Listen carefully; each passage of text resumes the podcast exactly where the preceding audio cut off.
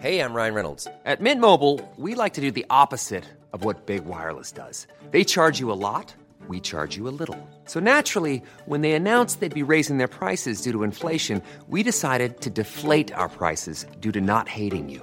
That's right. We're cutting the price of Mint Unlimited from $30 a month to just $15 a month. Give it a try at mintmobile.com slash switch. $45 upfront for three months plus taxes and fees. Promo rate for new customers for limited time. Unlimited more than 40 gigabytes per month. Slows. Full terms at mintmobile.com. C'est le podcast montagne du Dauphiné libéré.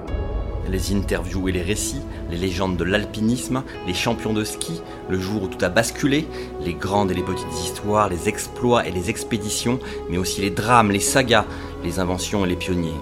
Voici Histoire d'en haut. Parti cet automne au Népal pour tenter l'ascension de l'austère pilier ouest du Manaslu, haut de 8163 mètres, les trois alpinistes français Charles Dubouloz, Simon Velfringer et Elias Miluriou n'ont pas eu d'autre choix que de rentrer en France après un mois de mousson et d'attente. Dans ce podcast, ils nous racontent ce projet ambitieux, leur facile acclimatation, mais aussi les jours délicats qui suivirent. Un reportage de Baptiste Savignac.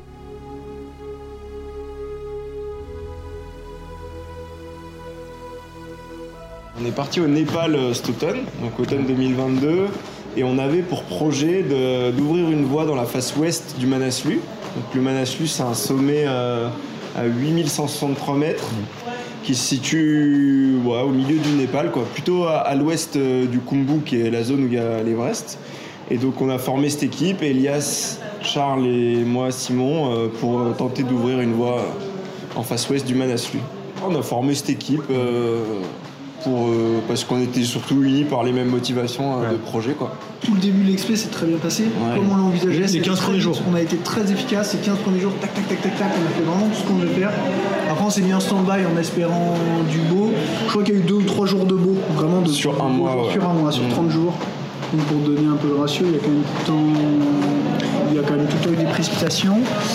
Et en plus de ça, peu de temps avant qu'on parte, l'ISO est redescendu, la neige est tombée très bas, il y a beaucoup de neige, 2 mètres, 1 mètre 50, et à 5000, donc énorme quoi. Donc vraiment on a dû se rendre à l'évidence et on a pris les, on est rentré à Capelon, on est rentré à la maison, globalement c'est ça, plus un peu tous les signaux.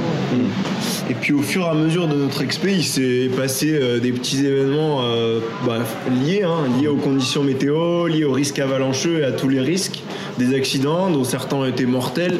Et au fur et à mesure, bah, ça a quand même vraiment entaché notre motivation. Quoi. Et sur la fin, euh, il y aurait eu débat éventuellement de rester ou pas, mais c'est vrai que on sentait en nous quand même un sentiment assez étrange de, de danger, euh, pas perpétuel, mais on sentait que la montagne, elle voulait pas de nous en fait. Quoi. Et c'est ce que toi, Elias, t'as as écrit, quoi. C'est que, en gros, euh, C'était pas pour cette fois. c'était voilà, la montagne, elle envoyait des signaux qui étaient que négatifs, quoi. Ouais, il y avait rien de positif de tout. Et c'était vraiment euh, presque du jamais vu dans nos mémoires, je pense, de- de- d'alpinisme, parce qu'on est jeunes.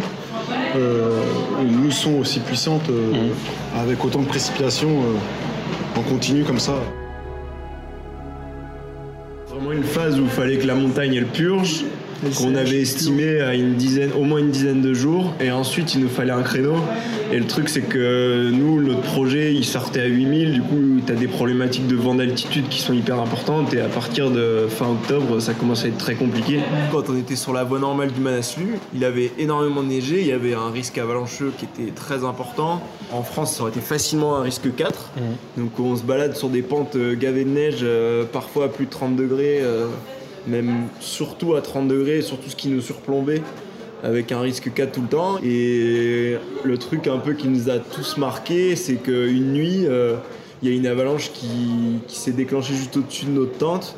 Et on n'a pas eu vraiment euh, une, une vraie avalanche qui nous est tombée dessus, mais on a eu l'aérosol qui a touché la tente et ça nous a, ça nous a refroidi. On avait cet objectif-là et on, on est quand même au bout d'un moment passé un peu à autre chose, à des plans B, C, D. euh, et même ces plans-là ne marchaient plus, même beaucoup moins haut. euh, Enfin, il n'y avait pas grand-chose d'envisageable parce qu'on aurait aimé grimper une petite montagne. Oui, oui, on- montagne. voilà. On a- au final, on s'est dit qu'on aurait quand même aimé grimper. Après, euh, après j'imagine que même les objectifs bien moins ambitieux auraient été hyper enfin, inenvisageables en fait. C'est pour ça qu'on sait pas. Après la face, on a pu la voir, on est allé au pied, on a passé du temps au pied. On n'a pas pu voir l'itinéraire en entier, pas assez bien sûr, mais on, on commençait à se projeter sur. euh, C'était grimpable quoi. Ouais. C'était grimpable, euh, on se projetait, on calculait le nombre de journées et tout. Mais dans les, quand on voyait le peu qu'on voyait de la face, on se disait va falloir que ça s'assèche. Et il s'est passé le strict inverse quoi. On a quand même dégrossi beaucoup de choses, mine de rien, même si c'est, euh, on n'a rien pu faire. Donc je me dis que si un jour j'ai la, la motivation et l'énergie, j'irai sans doute la mettre dans ce projet-là, qui est déjà un tout petit peu entamé, tu vois, le process est un peu entamé.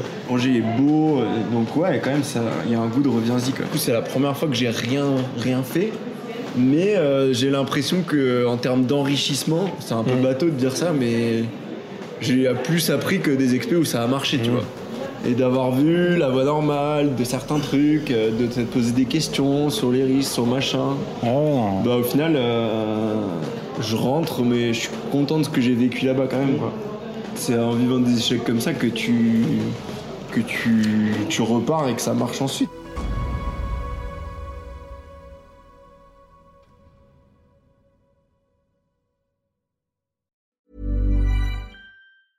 Brought to you by Lexus. Some things do more than their stated functions, because exceptional things inspire you to do exceptional things. To this select list, we add the all new Lexus GX. With its exceptional capability, you'll see possibilities you never knew existed, sending you far outside your comfort zone. But as much as the GX challenges you, it also spoils you. Its intuitive technology and luxurious features mean that wherever you go, you'll never go without. Live up to it. The all new Lexus GX.